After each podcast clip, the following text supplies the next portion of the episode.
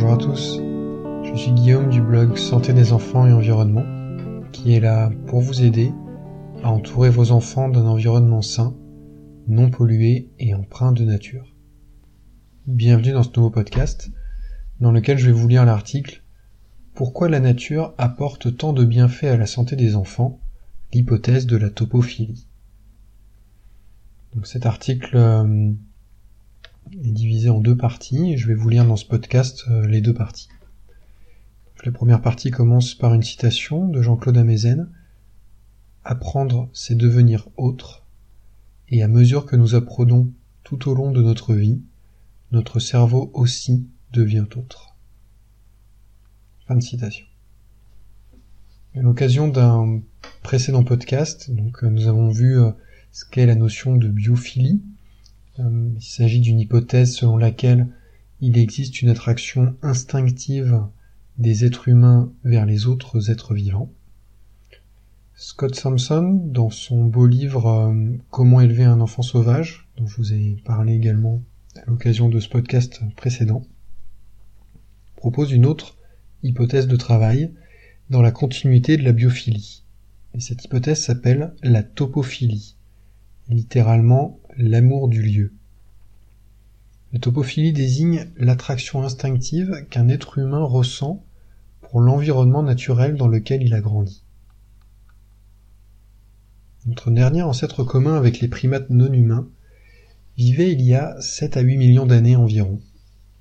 Depuis leur séparation d'avec la lignée qui donne naissance aux chimpanzés et aux bonobos d'aujourd'hui, les êtres humains ont acquis plusieurs caractéristiques spécifiques, dont une des plus remarquables est le développement de la taille du cerveau. Par exemple, son volume a fait plus que tripler entre l'homme de Néandertal et l'homme moderne. Selon Thomson, ce plus gros cerveau a permis aux êtres humains, notamment, de pouvoir mieux s'adapter à différents environnements locaux. C'est ce qui explique que, à l'inverse des autres espèces animales, les êtres humains ont pu coloniser la quasi-totalité des terres immergées, depuis les forêts tropicales jusqu'aux contrées désertiques, chaudes ou froides. Cette dispersion sur la planète est d'autant plus remarquable qu'elle s'est faite en moins de cent mille ans, en un temps très court à l'échelle de l'évolution. Thomson explique que la phase où le cerveau présente le plus de connexions entre neurones est l'enfance. Pour ceux qui, comme moi, euh, ne le savaient pas, cela peut être contre-intuitif au premier abord. En fait, l'apprentissage et l'accumulation d'expériences n'ont pas pour principale conséquence de créer de nouvelles connexions, mais plutôt de renforcer certaines connexions existantes au détriment des autres. Pour reprendre la métaphore de Samson, le cerveau passe d'une multitude de petits chemins neuronaux à quelques autoroutes neuronales, spécifiquement développées en fonction des expériences sensorielles vécues. Or la capacité de déplacement de nos ancêtres était limitée. Pas d'avion, pas de train, pas de voiture. La majeure partie de leur vie se passait donc dans un seul et même environnement. Par conséquent, les expériences sensorielles provenant d'un unique type de nature de proximité ont façonné les structures neuronales du cerveau de nos ancêtres. Cette nature de proximité était spécifique à leur localisation géographique respective.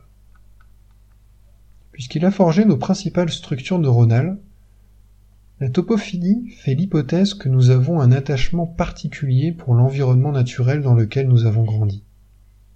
Nous ressentons pour lui une attraction instinctive et inconsciente. S'y retrouver nous procure un surplus de bien-être qui pourrait se rapprocher du sentiment de rentrer à la maison. Comme la biophilie, la topophilie n'est pas vraiment démontrable. Elle constitue néanmoins une hypothèse intéressante, il me semble, qui permet de proposer une explication plausible à certains types d'expériences que chacun peut ressentir. Selon Samson, Bien comprendre les conséquences pratiques de la topophilie peut être bénéfique pour la santé de nos enfants, et je vais vous présenter euh, les principales recommandations donc, de Dr Scott, Scott Sampson, dans cette deuxième partie du podcast. Cette deuxième partie qui commence par une citation d'Edward Wilson. Nous avons vu le livre Biophilie à l'occasion d'un podcast précédent. Les individus aspirent souvent à conserver les qualités principales et parfois particulières de leur environnement d'enfance. Fin de citation.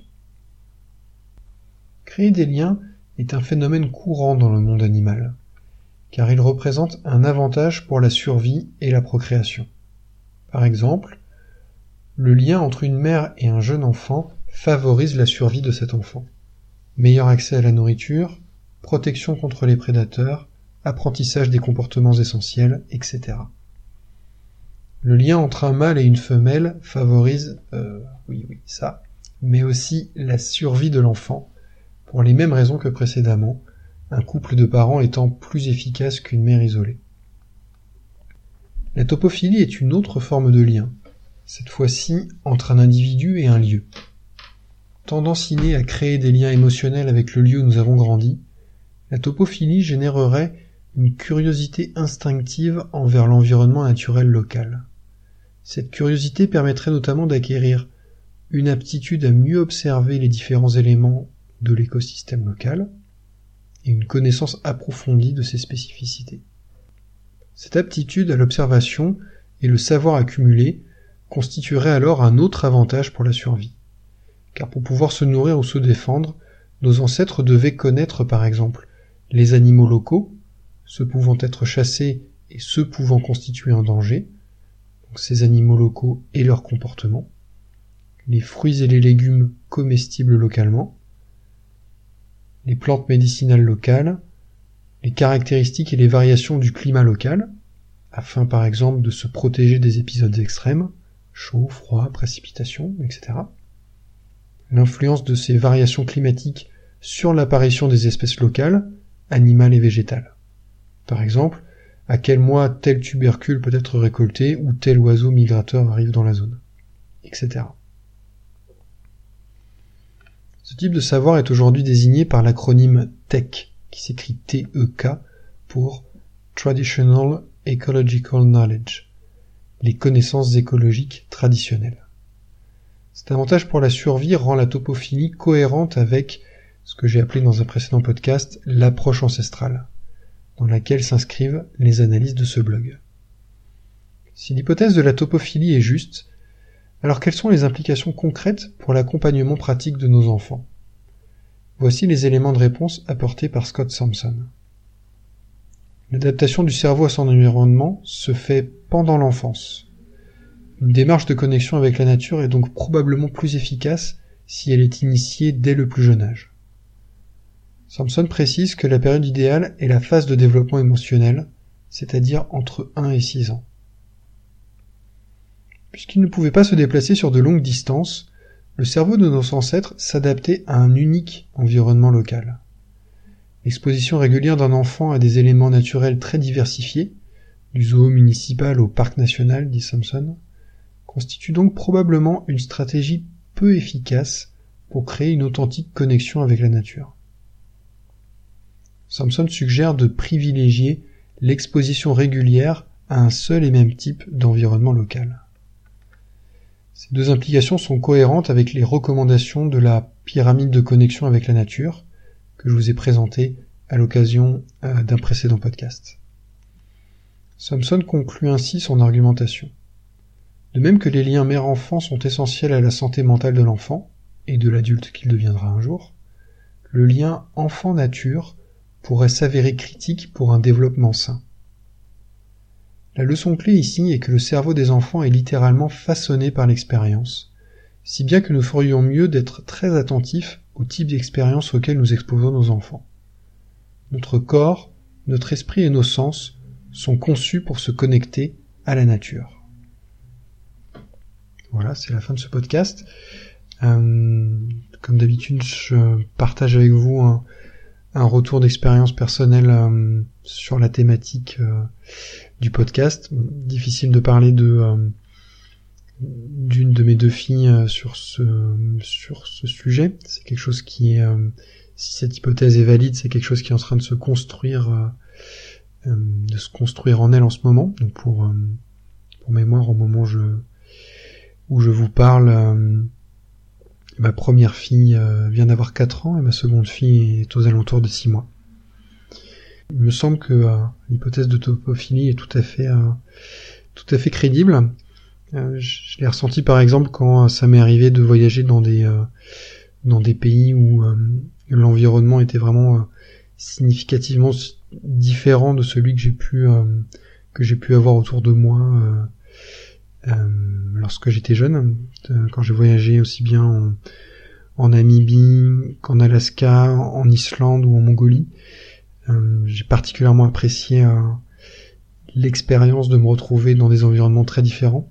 Et en même temps, j'ai toujours été euh, très heureux et très apaisé de revenir dans mon dans mon environnement habituel, celui dans lequel j'ai grandi, avec vraiment cette ce sentiment qu'évoquait Samson de retour à la maison.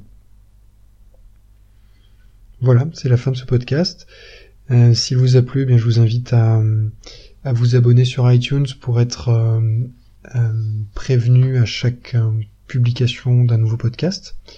Et puis d'une manière générale, si cette, ce, ces thématiques de lien entre la santé des enfants et l'environnement, donc aussi bien les connecter à la nature, mais également les protéger des environnements pollués, eh bien vous pouvez également aussi vous inscrire à la à la newsletter du blog pour être euh, prévenu à chaque fois qu'un nouvel article ou un nouveau contenu euh, est publié.